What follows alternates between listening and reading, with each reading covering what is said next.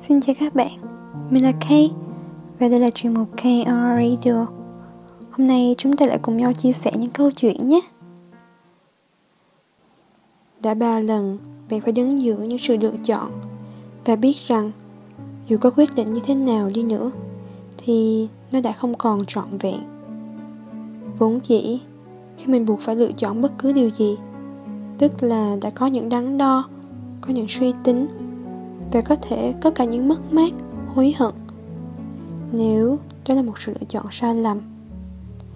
Vậy bạn đối diện với nó như thế nào? Người ta thường nói cuộc sống không đơn giản, mà có lẽ nó không đơn giản thật nhỉ? Từ nhỏ ta phải chọn lựa giữa việc xem tivi hay đọc truyện, ăn kẹo trước hay ăn bánh bông lan trước. Lớn thêm tí nữa, ta lựa chọn việc phụ mẹ nấu đồ ăn sáng hay ngủ nướng một chút nữa, nên mang giày tím hay giày trắng. Và rồi khi bắt đầu bước sang cái tuổi dậy thì, đó là lúc con tim bắt đầu biết rung động, thì lại phải đắn đo suy nghĩ xem có nên tỏ tình với cậu bạn lớp trưởng không. Có những quyết định bản thân có thể nhanh chóng đưa ra, nhưng cũng có những lúc nghĩ mãi, sợ mình làm sai rồi sẽ hối hận. Đến cùng, việc này chưa xong, việc kia cũng chưa xong. Và khi lên cấp 3, có lẽ đây là khoảng thời gian đầy rẫy sự lựa chọn. Lưng chừng cái tuổi 18, không biết tương lai ra sao, vì nghĩ như thế nào vẫn thấy nó không rõ ràng, vô định quá. Không biết bản thân mình thích gì, không biết mấy đứa bạn sẽ học gì, rồi người ấy sẽ chọn trường nào nữa. Vậy, lúc đã chọn được trường, đã học rồi, bản thân có đam mê, có thấy hứng thú với những gì mà hàng ngày phải làm, những môn học mà buộc phải thi qua, cả những hoạt động phải tham gia nữa. Nếu có thì tốt quá rồi, nhưng nếu không thì sao?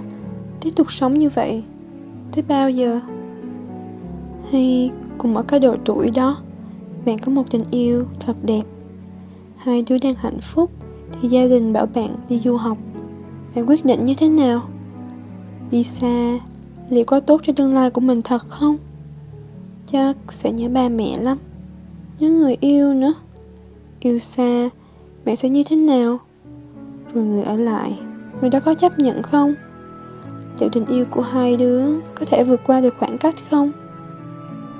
Rồi già hơn chút nữa, tới cái tuổi mà bạn phải kết hôn, phải có con, nhưng sự nghiệp còn chưa ổn định, bạn bất chấp cưới vì sợ người kia không đợi được, vì gia đình thúc giục, hay sẽ cố gắng thêm vài năm nữa. Đúng là càng lớn càng đau đầu ha. Cuộc sống là những chuỗi ngày phải chọn lựa, nghe đến thì thấy phức tạp quá, nhưng thật ra nó đơn giản hơn nhiều nếu chúng ta cho bản thân cơ hội tin tưởng chính mình. Chỉ có bản thân mới có thể đưa ra quyết định và chịu trách nhiệm với chúng. Tôi thích câu cuộc sống là 10% những gì xảy ra với bạn, 90% còn lại chính là cách mà bạn đối diện với nó. Cho dù lựa chọn của bạn không hoàn hảo như điều mà bạn mong muốn, nhưng nó sẽ khiến lòng mình an nhiên hơn, thay vì phải đặt mình giữa những suy nghĩ nên hay không nên. Kể cả khi bạn chọn sai, bạn vẫn có thể sửa chữa mà, phải không? Người thương bạn sẽ có thể chờ đợi bạn, ổn định sự nghiệp, sẵn sàng cùng họ xây dựng một gia đình hạnh phúc. Và nhờ vậy, bạn cũng biết trân trọng hơn người mà sẽ sống với mình trong quãng đời về sau. Yêu xa thì sao?